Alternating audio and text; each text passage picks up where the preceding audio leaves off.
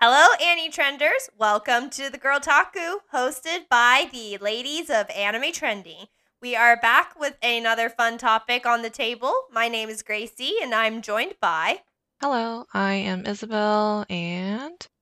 This is Agnes. So, without further ado, the Girl Taku today will be about another trope dissection. The trope dissection today will be about glasses or megane, uh, characters with glasses in anime specifically. Uh, fun fact this subject was actually suggested to us by one of our listeners, and I thought that it was an excellent subject for us to explore.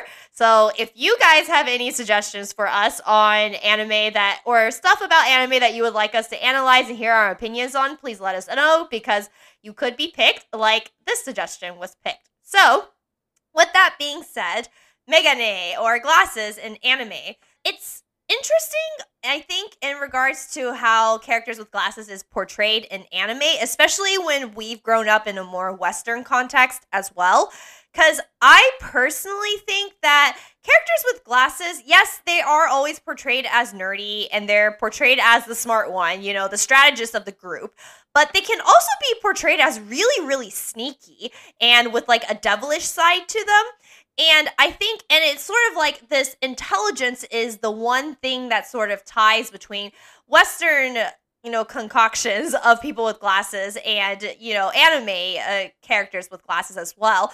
But I think this is where the similarities end because nerds or characters with glasses in the Western hemisphere, especially back then, it's changing as culture always changes and thus stories always change in reflection. But uh, in the older days, especially in Western films and shows, the characters with glasses are the losers. They're the nerds who don't have any friends, who don't really have any social skills. They struggle with popularity and they really want to be popular and stuff. But I don't think characters with glasses in anime gets portrayed in such a negative light. Yes, they're sly and sneaky, but they're always seen as intelligent and maybe goofy and still the same awkwardly social nerd, but not in as negative of a light where they're completely helpless. And if anything, they tend to be the supporting character that like comes into clutch whenever something bad happens because they're the ones who like remembers something or read about something and figured something out and stuff like that. So they have sort of a more positive light to their portrayal. That's my opinion, at least, especially when looking at it from an East versus West perspective. But I am curious to think about what you two think as well on the Megane sort of trope. Like, do you guys like it? Um, do you agree with sort of like my compare and contrast? What do you guys think? Usually, I find the characters who are nerdy and uh, they wear glasses, I find them a little bit annoying sometimes, or I don't know why they sometimes they're really obnoxious for some reason. And there are a couple Ah, characters like that. And you know, there's that moment when they push up their glasses and it flashes, and you just know, okay, great, something dumb is coming, or yeah. So that's how I feel about them. And I feel like we don't have too many main characters with, you know, glasses in general. I But when agree. we do, I feel like it's actually pretty cool. They're actually really good characters, in my opinion, at least. And what about you, Agnes? How do you feel about the Megane trope as a whole?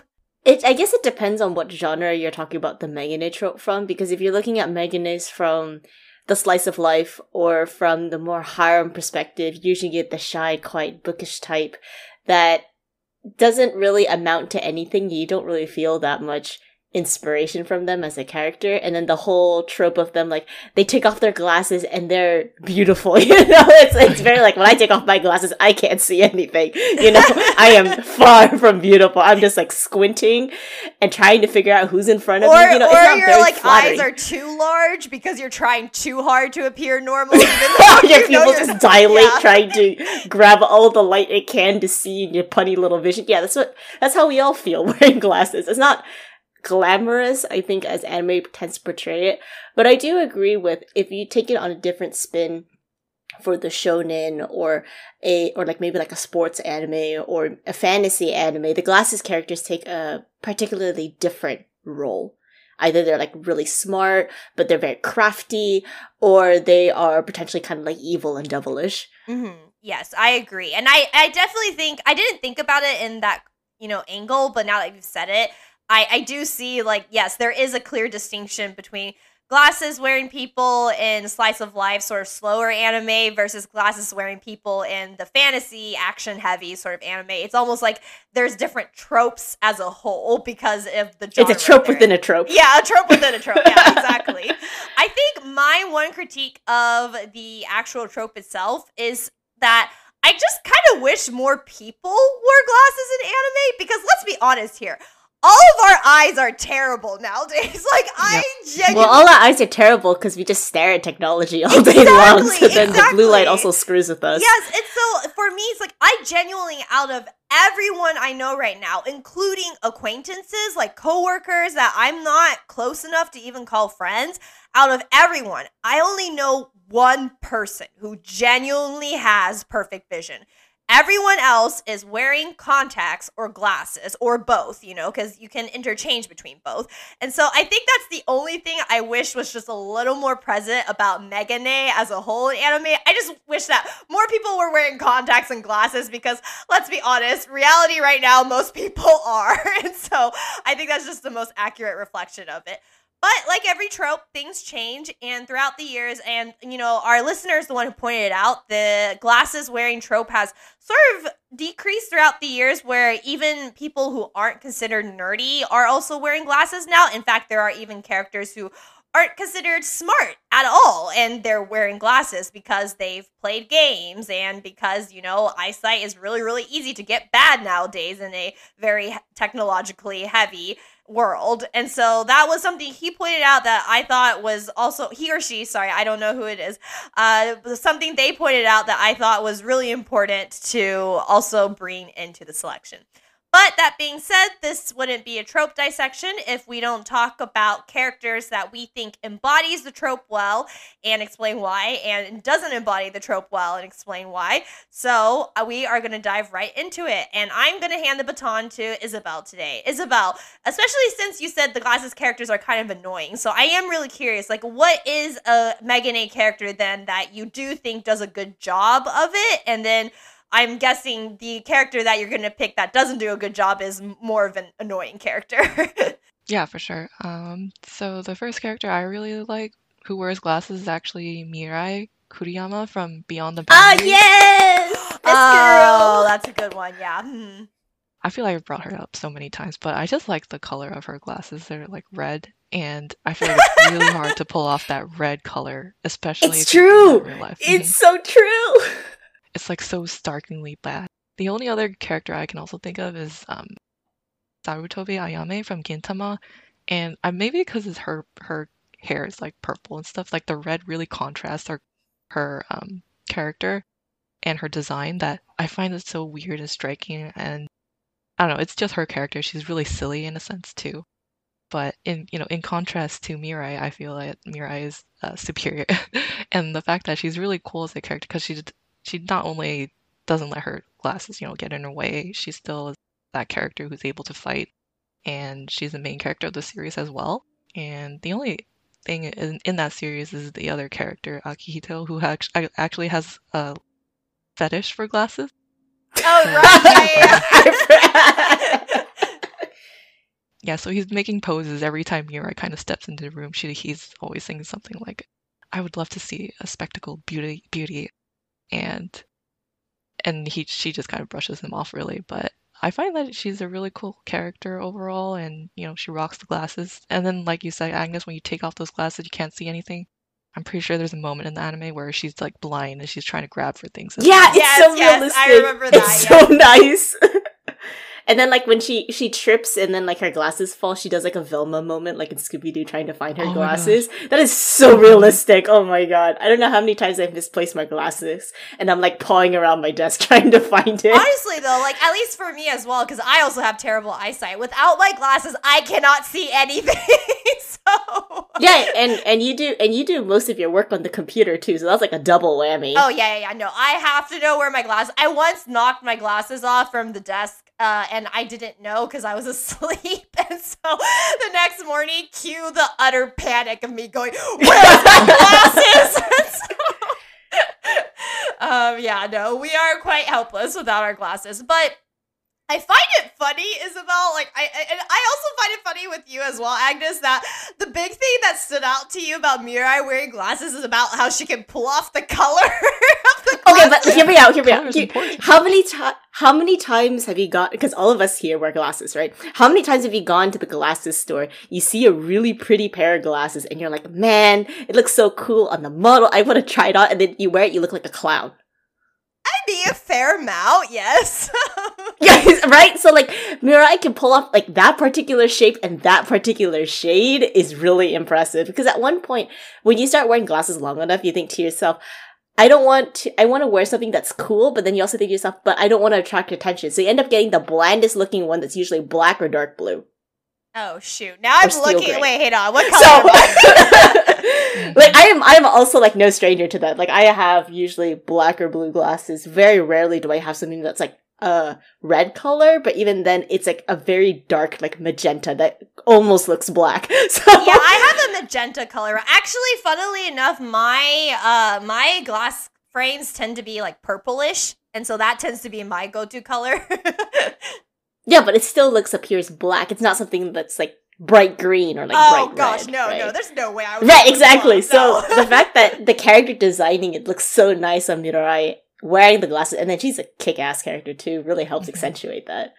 Yeah, so I guess like in the context of not just character design, um, um, not that I'm against this, obviously, uh, but like in the context of the character itself, like, do you think she kind of subverts the tropes of Megane wearing glasses in the genre she's in? Because I, I mean, obviously there, there's already a subversion of the first trope, which is she's a main character and she's wearing glasses. Which you're right, it is. I actually can't think of any easily off the top of my head of protagonists with glasses. There is one because it's currently airing, but even then it's like from an anime that not anyone's really talking about or watching. And so it's like I I totally see how already that's a great thing to have. But what about her personality that sort of like subverts the tropes of Megane that you don't really like?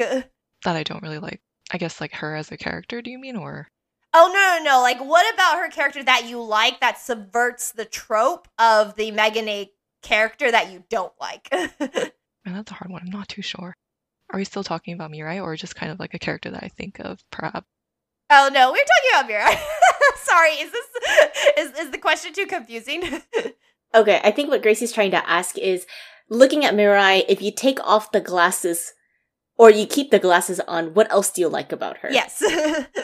Like, does she still come off as like that typical tropish cla- glasses wearing characters of like, oh, is she shy or quiet or bookish or she's crafty, which are usually like Megane tropes? Does she fall into any of those? Or does she like stand out from the trope and make it even better? Yeah, I think she definitely stands out from the trope. And then I guess the other thing that I like about her, maybe that kind of fits the trope, is that she's a bit timid and shy sometimes when it comes to getting things or like clearly voicing her opinion because she doesn't want to do something. So there's a lot of conflict within her before she actually voices out her concern or, you know, interacts with the characters or even gets ready for a fight. She doesn't know if she should actually do it or not. So I think that kind of like hesitation there is something that a, a character wearing glasses might do. Mm, okay, yeah, I can definitely see that. But then she really grows as a character, I guess, wearing the glasses. So she takes a step out of the quote unquote like shy, quiet type. Right. And then towards the end as well, she doesn't escape from the fact that when she takes off her glasses, she is still beautiful as well. yes, So, yes. It's like mhm. she's beautiful no matter what, with the glasses on and without the glasses. Yes, I like that. Preach, Yeah. sisters, preach. Oh yeah, no, I, I really, I yeah, I really, and I, I honestly, some people are gonna be like, well, anime makes everything look better, and I'm just gonna be like, so, you know, it's still really nice to see, like, it, she's still pretty no matter what, and yeah, I, I really like that part as well. Well, in that case, um, Mirai is an example of a glasses wearing character that you do like. So, what is a example of the Megane trope that you don't like in this case? Yeah, a character that embodies that would be Rei from Free. I feel that he embodies it's the, tropes. it's the opposite of Mirai. the red doesn't compliment him. Oh yeah, actually he has red glasses. The red frames don't compliment. I remember seeing that character visual too, and being like, "Wow, that color clash though." Mhm. it's probably because he has blue hair, and then yeah, the glasses don't really match him. But somehow he like tries to make it really good on him, and he doesn't care, so he'll wear his glasses. I do like the struggle that he goes through as well, kind of, um, you know, squinting when he can't see something, especially in the water and stuff like that, until he gets his I don't know special goggles or something. I think I'm not too sure. I've probably forgotten. Probably because I don't care pay attention to him as a character that much. Ouch! I feel ouch. like anything he says doesn't help. Yeah, but otherwise, you know, he grows as a character as well. Like he learns how to swim with the team and everything. But I feel like yeah, he definitely takes that role of the more nerdy type of character in in Free, and he always tries to calculate things. Like his stroke is butterfly, right? So Right, yes. he's always calculating how he can swim better. And not only that, he starts helping other people. I think that's another thing as well. These characters with the glasses are portrayed as really smart and nerdy, so they're not only helping themselves, even though they know that they might need some help, um, but he he also starts telling other people what to do too, based on his calculations and what. Right, right. Like they Mhm. kind of stick their nose into things they shouldn't, or you know, they should just let the other person learn on their own. I, I know what you're talking about. Yeah yeah. So that's what I think about him as a character. I mean, he joins later in with the group, but and I don't know why, but he also thinks that he, you know, he has the best best stroke or like best fashion as well sometimes, which doesn't even involve the glasses, but for some reason it I guess maybe it adds to it being him or it adds to him being more narcissistic a little bit. I feel like so like his it's like his way or the highway, right? Um, but usually the other characters kind of uh, talk over him or kind of talk him into doing things, and you know he carefully considers these things as well. Um, so it doesn't work for a better dynamic within the group later on. Ah, I see. Okay. I so I'm one of the people who did not watch Free, believe it or not. So You're good. You're spared. You're absolutely spared. Okay, thank yeah, God. my roommate also said that she didn't really like it. Like, is there like why? Why? Why do you guys not like it? It's because people are heavily misled by the fan service shown in the original previews that Kyoto Animation did to animate their water. And so people got really thirsty for that. And then instead of it being, I guess like the expectations of people coming into free is either you think it's going to be gay or you just want to watch something that's sport related. But somehow it goes to the extreme on both ends. It does not satisfy the middle.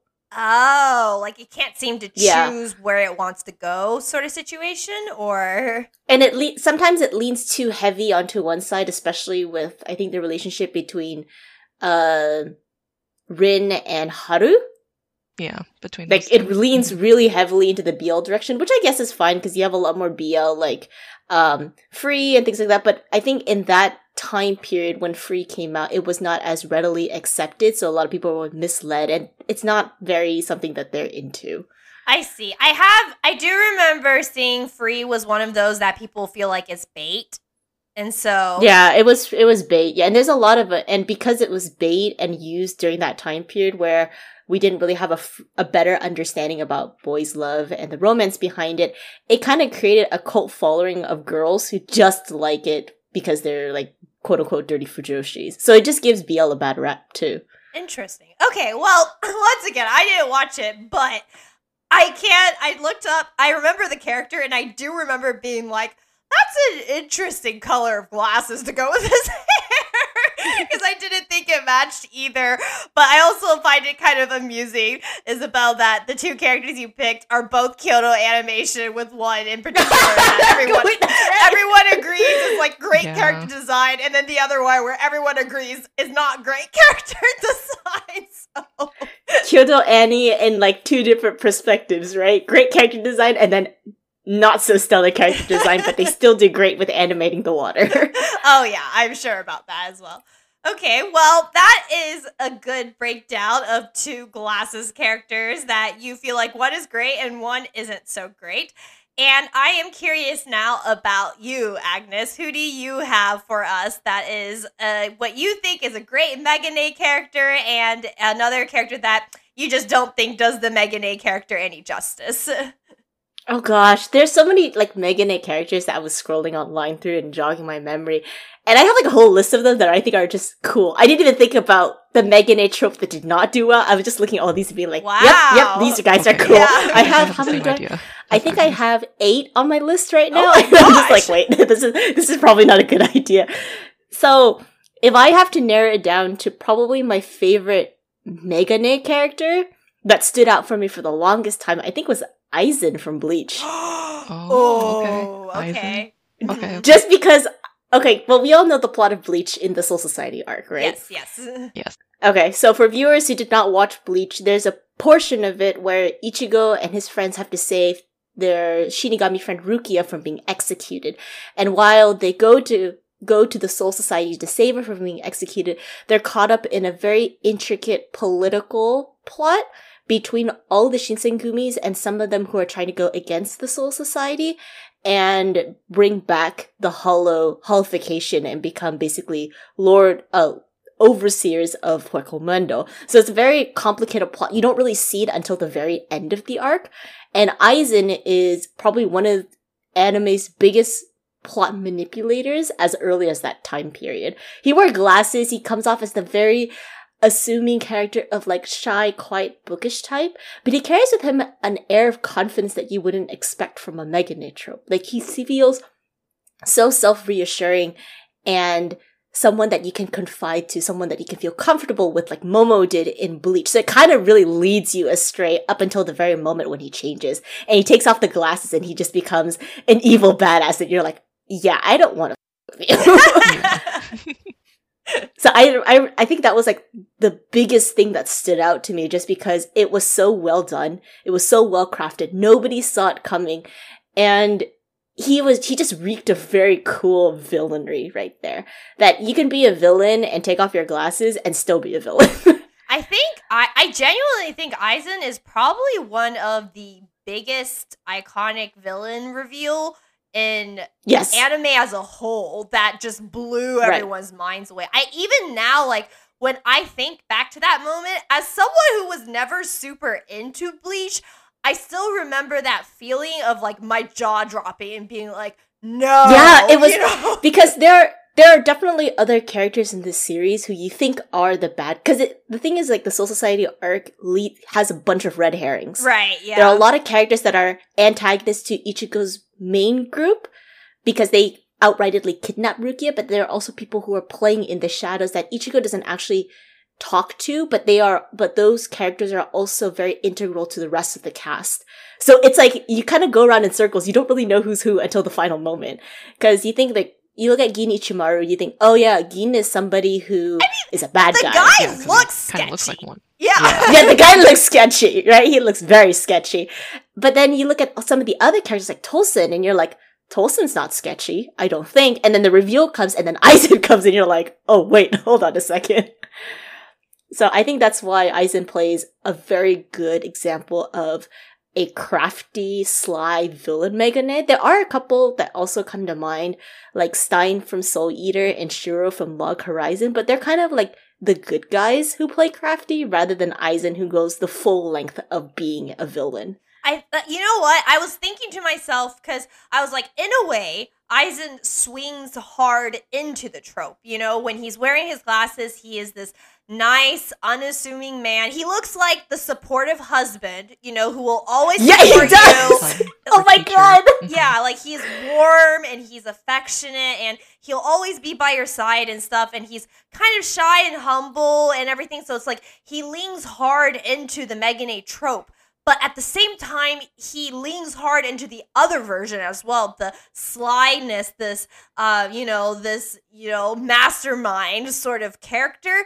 But he utilizes one to mask the other one all while like wearing glasses and i'm just like it's brilliant like it, it really is brilliant It's brilliant. it's absolutely brilliant. And then when he takes off the glasses and then rakes his hair back in the final scene, that's his permanent form for the rest of Bleach. And you know that's his true self. It's so cool. I don't know. I found it very cool. And you're right. It does subvert the Megane trope in so many ways that you wouldn't expect it at all. And I don't think anyone has firmly captured it still. yeah no no i completely agree i do i honestly i can't anyone captured the antagonist reveal. Like it was just so good. That art No. was so good, It's guys. surprising.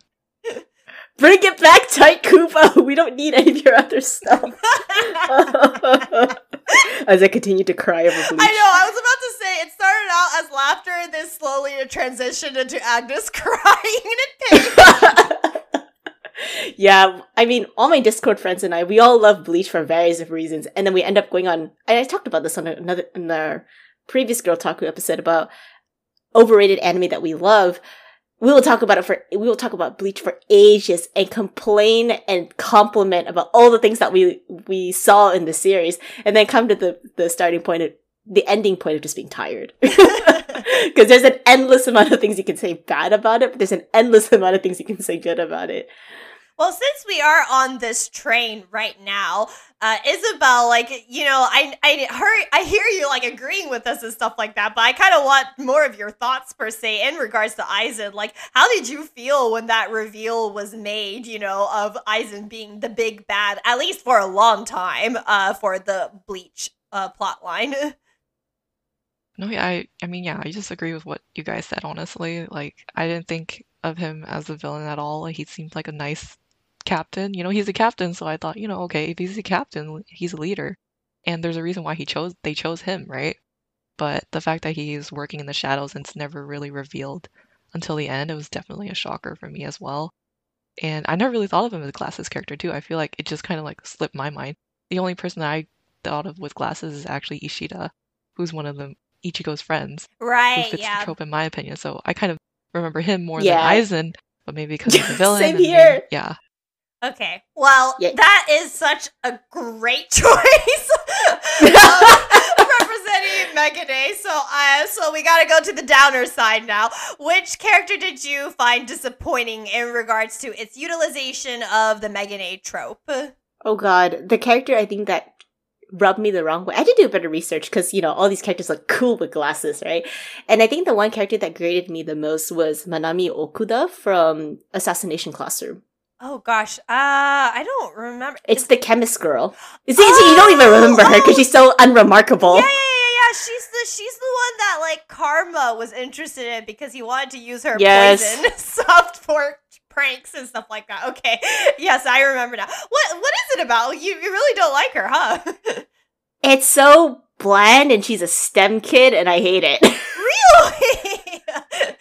Eh, she's she's so stereotypically make you know I talk about Aizen how he's so cool and subverting the trope and makes it look like nerds can be cool too. And the majority of the characters that I have on my list are nerds can be cool too, but Manami feels like she tries to fit into the I can be cool too, but then they take a step back and be like, "Nah, you're still the shy, quiet, bookish type." But she's a shy, quiet, bookish type who can kill you with poison. Like, isn't that cool But- in a way? But she never she never really kills anybody with poison. She just gives it to somebody. Oh, like you, you want like more of a sort of like a ninja esque way of her going about things. Or not even more of a ninja. I wish that she was more proactive because the majority of both the manga and the anime characters are just asking her for her poisons and she's just like, hee hee here. And then that's it. Okay, I see. That's like all the screen time she gets.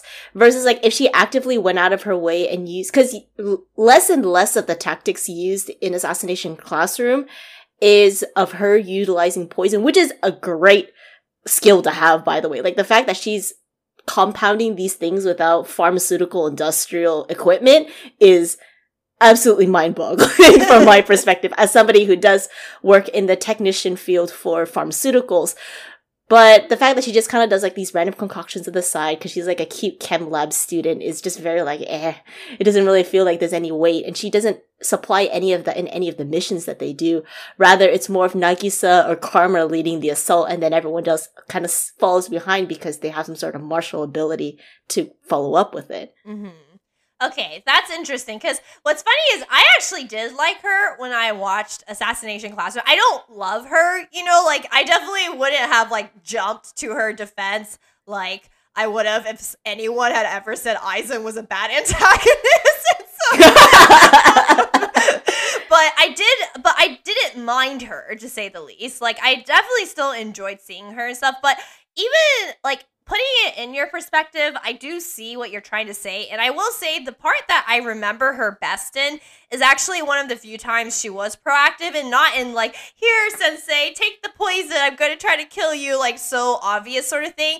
But during the whole Valentine's Day shtick, she per she like gave Karma uh, she gave Karma chocolates that was laced with cyanide or, or cyanide already, like that poison. And because she knew that he was going to give it to, oh, what's his name? Tetsu? It, it's the big burly guy. Uh, he, he would. Yeah, yeah, yeah, yeah. I remember who you're talking about. Yeah, yeah. so so she knew that Karma was going to give, uh, Karma was going to give chocolates to Tetsu to essentially, because Karma loves to, you know, screw around with Tetsu specifically. And so she that was the one time she was like really proactive and like he didn't even have to ask her. She's like, I already made chocolates laced with all these poisons, and here you go. And Karma was like, dang, you know, she was so proactive that I didn't even need to ask her. And everyone else was like, oh my god, these two are gonna kill someone one day. And Right, exactly. So like that's a cool scenario to set her up and, and to continue to have her do something like that. Or even being kind of like a merchant type of thing to kind of peddle off a lot of these poisons but she doesn't really take that much of a role in the rest of the series and takes a back seat personally. So I that's why I felt a bit annoyed with that because she could have done so much more. She could have been cool. Like you know, I I was in an AP chemistry class once, right? And you look at all the nerds in that class; they all look the same. they're, they're, all very unremarkable people, okay. and she's also very unremarkable too. Oh, oh gosh! Oh gosh! Oh gosh! Agnes. no, like I've met AP chemistry people who are like downright devious and mad on a couple of occasions. But they're all like very interesting people, but the rest of them are kind of just fodder, so I don't really pay attention to them at all. Oh my gosh. Isabel, are you reacting sure the same I way I am? That. Yes. I'm sorry. I feel like a bunch of us will be looped into that, or any, or like more than half. No, you guys, you guys are much better people. I assure you. You guys are very special. You guys have your own quirks, so that's fine. but these characters are just very cardboard and boring. That's all. Well, I just, I, I just, I just hope chemistry students aren't mad at us at the end of the day for this. I mean, all of them watch anime. They're all weebs anyway, so I don't think it oh matters. Oh gosh. Okay. Well, okay. Moving past real people. Moving past real people. Back to the characters itself. I think I think one thing that people did like about Okada is the fact that, you know, she is the shy, unassuming character, the humble character, but she has a thing with poison. So I can see how just having that extra fact for girls who do relate to her and feel shy and potentially wear glasses as well, a large potential factor because almost everyone wears glasses these days. I can see like why Okada was a big deal for them personally, but I also see it now from your side, of what you were saying, like a writing perspective wise, because I don't think I, I really don't think it occurred to me that much that she really was pretty passive. Like she didn't have as much of an active role. And even the chocolates thing, which I really, really adored, it was a brief moment and obviously it was a throwaway gag because it was for the Valentine's Day thing. And so I so I get what you're saying in regards to your criticism of her as a character under the Megane trope. But I guess now, out of curiosity, since you said you had eight listed, can you just let us know what other characters you had listed? Oh no! So I mentioned it briefly earlier because I was talking about Shiroe from Log Horizon because he does the whole glasses push things and he's like the biggest strategist in the game that they're trapped in. There's Stein from Soul Eater who goes into a straight mad scientist route and descends into the what the term in Soul Eater is is like madness or chaos of being like very corrupt. So he has that streak as well. There's Hanji from Attack on Titan because she definitely wears glasses. Oh yeah, yeah, yeah. Mm-hmm, um, yeah. And then I also had Mirai from Beyond the Boundary because she's so cute. but she's also she I have a bias towards blood manipulation like as a superpower, so that was really cool too. Uh, there's Maes Hughes from FMA. Yes, that's a good one. Yeah, oh, okay. Mm-hmm. Yeah. Yeah, like you you don't see a lot of I guess like dilfs or like daddies I would like to f- wearing glasses. Oh my gosh! Uh, so there, there's that option. No, but Maes. But aside from that, because I can say that because I'm older now, Maes is a really cool character, very humble and a very very kind father. Agnes, just say you like ENFJs. no, wait. Oh no! Yes, Maes uh, Hughes is an ENFJ. I hate this. Please kill me. Oh my god, this is the Agnes tormentation video instead of the Megane video. Anyway, um, uh, and then the two other ones I wanted to spotlight was Yukio Okumura from Ao no Exorcist. Because I thought it was really interesting how he's a fighting character but also wears glasses as well. He's like a pistol wielding and he has a very realistic depiction of wearing glasses similar to Mirai. You know, he can't see without his glasses. He squints a lot too. And then you also have Tsukishima Kei from Haikyuu. Ah, yes, that's a good one. Oh yeah. And I wanted to highlight Tsukishima not because of like he's like he, well he comes off as the very s- snide Megane, which is also a very fun twist. It, rather than sly and manipulative, he's also very like, oh, so you're that kind of person. He makes a lot of jokes and riles up a lot of characters. And I think that's a very different spin on the Megane. Um, but the thing that I want to highlight with Tsukishima was that in sports, typically people don't wear glasses. That's true. So most right. So most people like I for me for instance, I did martial arts. I did karate for a fairly long period of time. I get very uncomfortable wearing glasses. So for a period of time, I actually had to switch and learn how to use contacts because I can't afford to have glass shattering in my eyes when someone punches me in the face. Yeah. And the same thing goes for Tsukishima as well because he's playing volleyball. That ball is hurling at you for I don't know what the speed is, but it can shatter upon impact when it reaches you. The fact that he still wears glasses, but he wears sport glasses instead adds a nice realistic flair because that also is a realistic thing too. Yeah, I always really like that whenever you see those in sports. Um, another character is like Miyuki from Ace of Diamond. Like he actually wears Yeah, yeah, yeah, yeah, yeah. sports glasses too. So instead of wearing Yeah, and I thought that Mhm. was nice. Yeah, because wearing contacts at one point, you just look like a regular main character who doesn't wear glasses, so you don't really know that they're glasses wearing. Uh, but because Tsukishima wears the sport glasses, you're kind of like, do I want to invest myself to look that cool with my glasses? I think it also does illustrate his personality because Suki Suki is pretty stubborn and in a Yeah. way like by Yeah. refusing to get contacts which is the majority of people which makes sense in all honesty you know like I know if I ever play sport I would much rather not have my physical glasses on just because I'm scared of what might happen to them but his insistence on still wearing glasses sort of shows that side of his personality that is can be and and you know this will be censored it can be a little sometimes so yeah, that's so true though. But yeah, that's my that's my list. all right well It's that's a I, I was just curious but that was a good list uh for sure so it is my turn um well the two i picked are kind of from smaller anime I say smaller, even though both managed enough votes to get nominated in our anime trending awards. But I have also learned that our community can be quite different from the general community as well. So the glasses example that I really really liked was uh was from Astra Lost in Space, and it was Zach Walker. I don't know if you two have seen the anime or not. I have. Okay. Zach is very handsome. Okay. I just put it out there. Zach is oh very handsome. Oh my gosh, handsome. the way the way that Agnes said that too. Did you hear her voice? yes, I was trying to do a very gremlin I lust after you voice, but yes, go ahead. So I really liked Zach because Zach still uh, encompasses a lot of the Meganate tropes. He is very intelligent. He is very strategic. He was absolutely the strategist of the group. He notices when something's wrong or off. He's a nerd for ships and stuff like that. But then at the end, also subverts it at the same time. He doesn't want to be a scientist or something more nerdy related or in like more like school nerdy related. He wants to be adventure. He wants to travel space and see things. And another thing I really like about him is that he is kind of socially awkward per se because he is very blunt, you know, he's very and he's not exactly talkative in regards to, you know, extroversion or anything like that, but he is also open and fearless about his own emotions.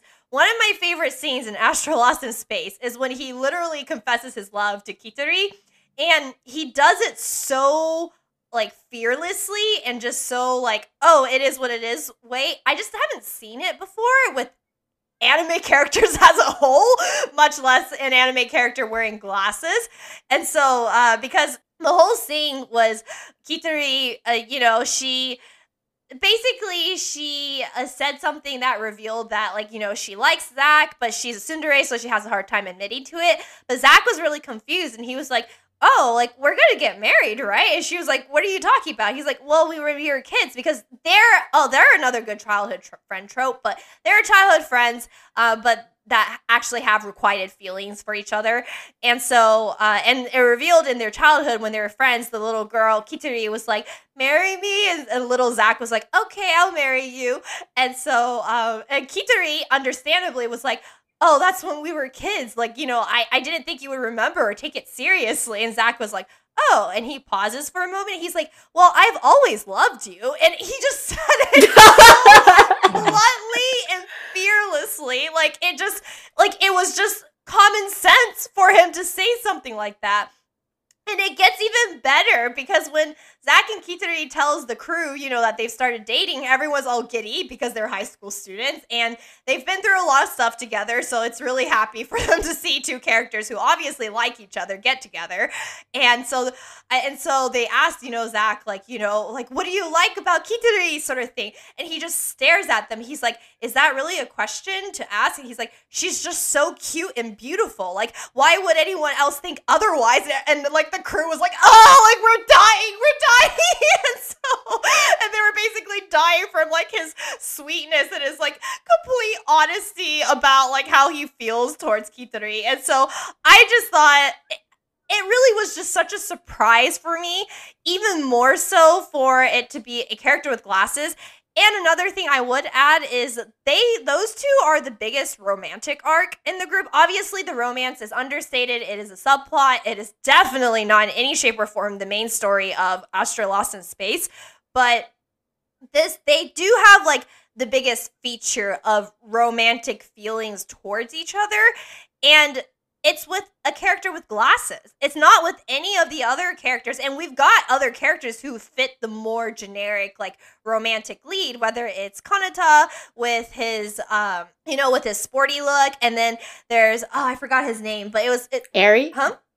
Oh, Aries is the girl. Never Oh mind. no, Aries is the girl. Yeah, I- the other guy with the beanie, like he looks angsty. You know, he's the angst character. yeah. like I you know, him. those characters look like the type of characters that would have the romantic subplot, but no, it's actually the guy with the glasses who has the romantic subplot. And I just thought they did a really good job of while leaning into the trope but also subverting at the same time to just overall make a character that feels really real and human. And so that's my first, that's my pick. Uh, not my first pick because we only get one pick, but that's my pick in regards to a Megane character that I think just does a really good job. But yeah, Agnes, it sounds like you like Zach at least. I like Zach. I remember seeing your your comment of the the, the confession scene on on Facebook, and so I I was kind of slightly intrigued. I didn't really know the context of it, so I was watching Astra Lost in Space space because of that. And when I got to that scene, I'm just like. Man, Quitterie, he's a taker. Come on, just take it. Don't be Cinderella about it. he's so sweet. And it's very realistic of just guys who are very happily in love with whoever their spouse is, honestly. That they're very open to saying that they love them regardless if they wear glasses or not. And that was a nice touch. yeah, honestly. yeah, yeah. It really is like for the first time ever. Like I don't even think he had like a glasses shing moment. Like I don't even even think they gave him that. I was just like he just wears glasses. Basically, Isabel, oh if you Oh, don't you're watch Astra in Space, at least watch that scene. Um, Right, I'll watch it. it's a cute scene. It's, it's a very cute scene. okay. I think Astra Lost in Space might be up your alley too because it's something that is very straightforward and there's a good ending as well. But it doesn't feel like stereotypically like a hero's journey type of thing. Oh, that type of thing. Okay. Good to know. Yeah. It might be something up your alley. I hope you Oh. haven't gotten spoiled though, because it's been a while now, and there there are plot twists in there that were pretty big when I um, when I first saw it. But I also know like some time has passed, so spoilers tend to be abound, wavering in the internet. So True, true. Yeah. No, yeah, I feel like I haven't seen them at all. But yeah, I had a question about Zach as a character though. It seems like he's he's not very emotional on the outside, but he actually is very much so on the inside. It's just that he doesn't show it as much, I feel like. So that's why does it come off as a like a surprise to the other characters, I guess? It does, yes, because he's always the calm one. He, like I said, he both embodies the trope and doesn't at the same time. And that's the part that he does. He is the calmest of the group. And like I said, he is the strategist. He's the one who notices something's wrong. He's the one who fixes the ship whenever there's anything wrong with the ship. He is by far, without question, the most intelligent, as in book smart, of the group. And he himself admits, like, he's not great on street smarts, but he is good on book smarts. And so it is surprising because he's always just been the calm one who's like telling information and saying as it is. Astra Lost in Space, I think, is what like I think what makes it powerful. And I wrote about it in my review, which I, I think Agnes was the one who edited it. But um it starts off with a bunch of stereotypes and a bunch of character tropes. It starts off with like you know the Tsundere girl, the um, you know the smart guy with the glasses, the angst guy, um, the guy who's kind of you know feminine per se, but then we uh, but then um, you know the sporty guy and the generic nice girl and the prince guy. Like like I can name I can name like a character trope for every single one of them but they start off that way when you first meet them. But as you go alongside their journey, as they try to get home, they start showing their complexities and their nuances to them as a character that makes them more than just a trope. And so Zach does that. That initial thing that you talked about, you know, where, yeah, he doesn't really seem to he does feel a lot, but it seems like he doesn't feel anything because he's he talks mm-hmm. so calmly all the time and he talks so objectively and he's like, I notice these things and he's a strategist and stuff like that. But then as the series continue, we get moments where he's just like, Oh, well, I've always been in love with you, you know, and he says it so bluntly and easily, and, and it's just such a delight to see. And so I guess it's a long winded answer to your question. does that answer it at all? no, yeah, it definitely does. Thank you for that. But yeah, now that we talked about Zach and everything, um, who is your character for one that, you know, maybe follows the trope or that you don't like as much? So my one that I picked that I'm kind of iffy on is Rika from Oh Maidens in Your Savage season. I don't know if you guys have seen it. Uh, I know that you saw it because I briefly read some of your reviews online, but I haven't seen it personally. Okay. What about you, Isabel? Uh, I think I remember. I'm just looking it up really quickly. I think I know who you're talking about. Uh, no, actually, okay, I didn't have. I had a different anime in mind. Sorry. Okay. well, uh, first of all, I did like the anime itself. I um, it's one of the few animes of focused on a team of girls and for girls to openly talk about sex and wanting sex and you know what they would like out of sex and stuff like that. It's it's written by Mari Okada, so it, it has some ridiculous moments in there, but I just think it's so important to have an anime just talking about the theme that it for me forgives the other more ridiculous parts at least. And so and they even made the observation like why is it that boys are allowed to talk about it but then when we talk about it it's taboo. So i, I just really really enjoy that part. So anime aside i think the thing that disappointed me about rika is that Rika is the prude character that we first meet. She's the one who doesn't want any of the girls talking about sex, being interested in sex at all. And she is sort of like using her unattractiveness as a defense mechanism, which I'm sure that we've all known girls or maybe even been that girl at one point to be like, well, it's not like even if guys don't like me, I'm better than the other girls though because I'm smarter than them and I know more than them and it's because I'm not ready for a relationship and thus I'm more emotionally mature and stuff like that. And so she she's that character, she's the prude character and she wears glasses. But then it was later, as the series went on, it turns out that there was a guy who has a crush on her. And the guy liked her completely with the glasses and everything. The fact that she looks nerdy, the fact that she doesn't really dress as fancy or puts on makeup as other girls and stuff like that. He just liked her and he thought she was cute, whether, you know, no matter what. And the two of them have a really great relationship. They end up they end up developing into something really really really sweet and I really like their relationship. But the thing that disappointed me about Rika was after she found out the guy had a crush on her, she stopped wearing her glasses and she switched to contacts. And immediately it seems like she looks prettier. And I think that was the part that disappointed me because, especially with the context of their relationship, is the guy liked her no matter what, with glasses, without glasses, with her hair up, with her hair down wearing fancier clothes, not wearing fancier clothes, makeup or no makeup. He just always thought she was cute. I felt like it kind of took away sort of the magic of that relationship by making her go through that beauty transformation when she did find out a guy liked her and wanted to date her. I wish that they had kept her in her glasses and in her usual outfit to you know, to sort of embrace that side of her while accepting that, you know, there are guys who are totally interested in these kind of things. But at the same time, like it's a bit of a conflict for me because at the same time I understand why she went through that beauty uh, that beauty conversion because her arc was starting off with her being judgmental towards the girls who you know did beauty stuff and like put on makeup and you know did their hair and stuff like that and her learning to embrace that being girly and looking girly and taking care of the way you look and caring about the way you look isn't bad at all. It just depends on the person. So I understand the arc of the story. I think it just sort of coincide or like clashed with her relationship per se in regards to how it was started and stuff like that. Does am I making any sense at all with the way I'm explaining this? no, I understand. Um, especially because I sort of feel like I went through that kind of phase as well. And surprisingly, there was a friend in college who commented that I was very conservative in the wearing that I in my like my clothes. I don't wear makeup and things like that. So I was really taken back by surprise. He didn't mean it as a bad thing, but it is a very interesting observation how a lot of girls feel as if they aren't flashy or cute enough that they would be so willing to downsize themselves into being prudish and being conservative by nature. Right. Yeah.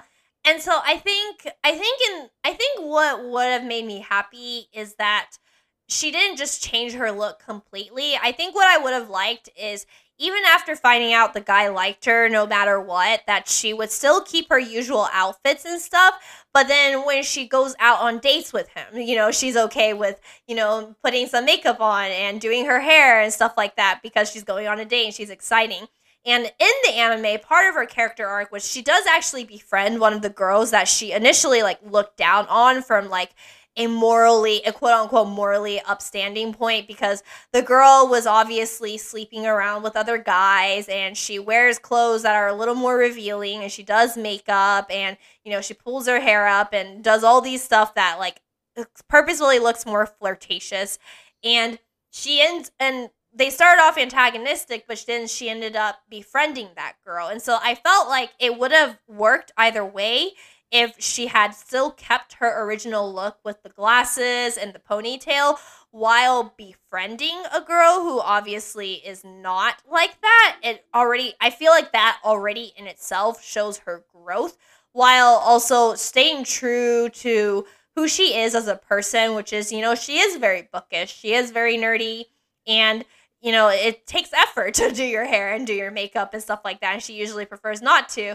And then a guy, the guy that she ends up dating, still likes her regardless of the way she looks and stuff like that. So I felt like that would have been the best happy medium.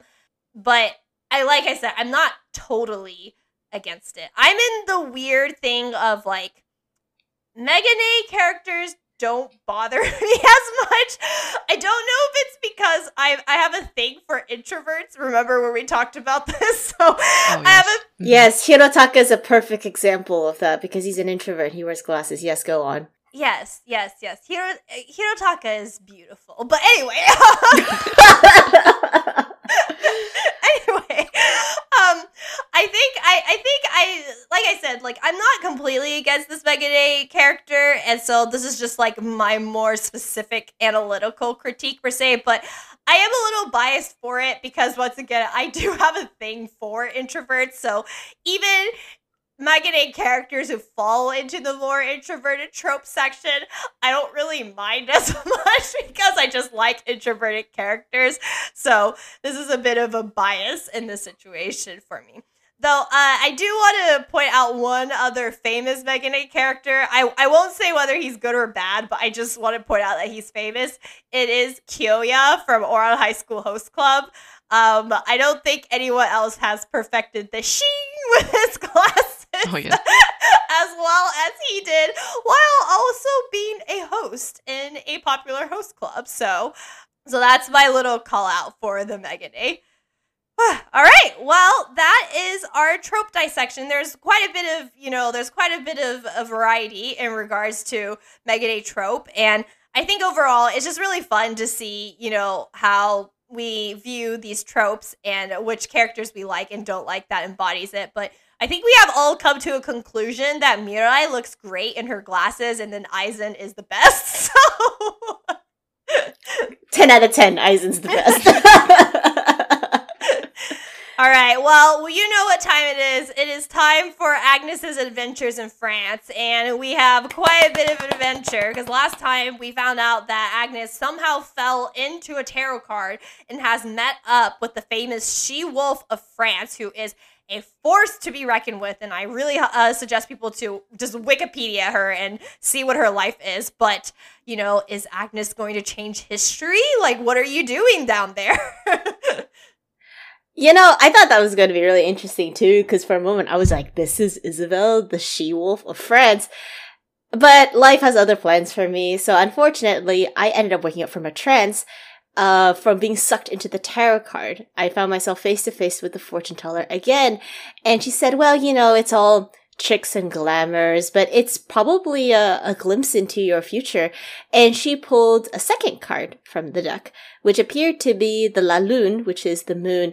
And on the card, it had, it was a full moon with a, with, with a crescent in within, twin pillars, and there are two wolves howling.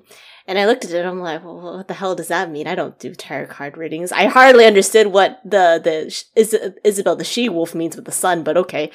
And she revealed to me that the moon is the card of illusion and deception, suggesting a time where something is not as it appears to be. Perhaps there was a misunderstanding on my part when I saw Isabelle, or there's a truth that I can't admit about myself. Ooh.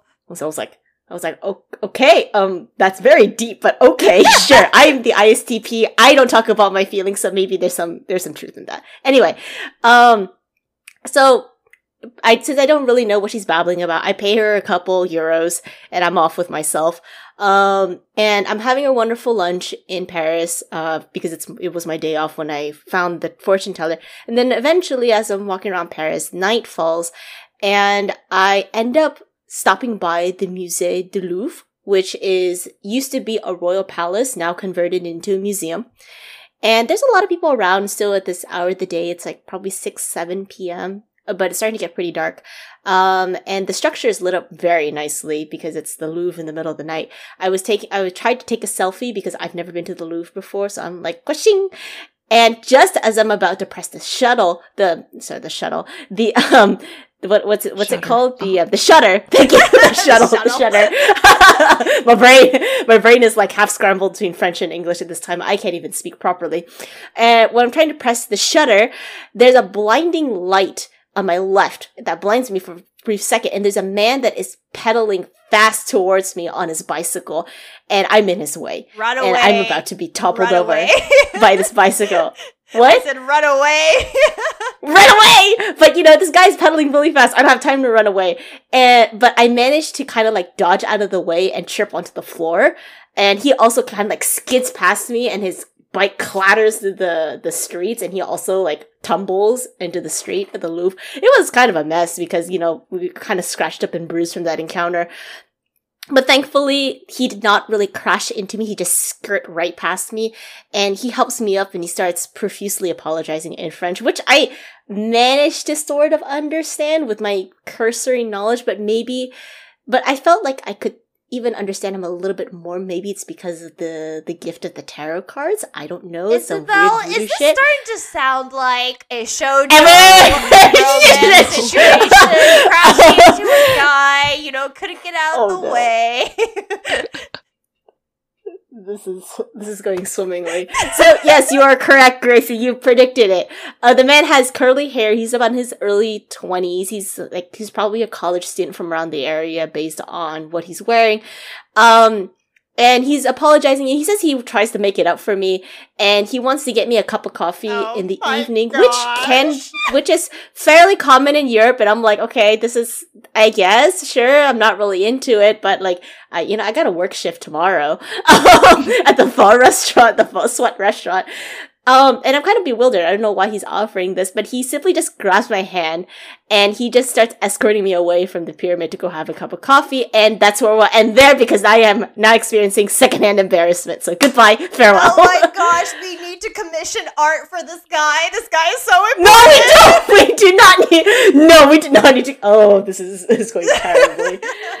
well, Agnes will need to recover for her secondhand embarrassment, but I will be milking it for the rest of the week. Um, well, thank you everyone for listening to us today. I hope you enjoyed the trope dissection, and I hope you guys are ready to hear the rest of Agnes's story because I sure am. So. God, my face is actually flaming in embarrassment. Like it feels hot, and I'm just like, uh, this is strange, but okay. well, I hope you will all be with us next time. Bye, everyone. Bye bye.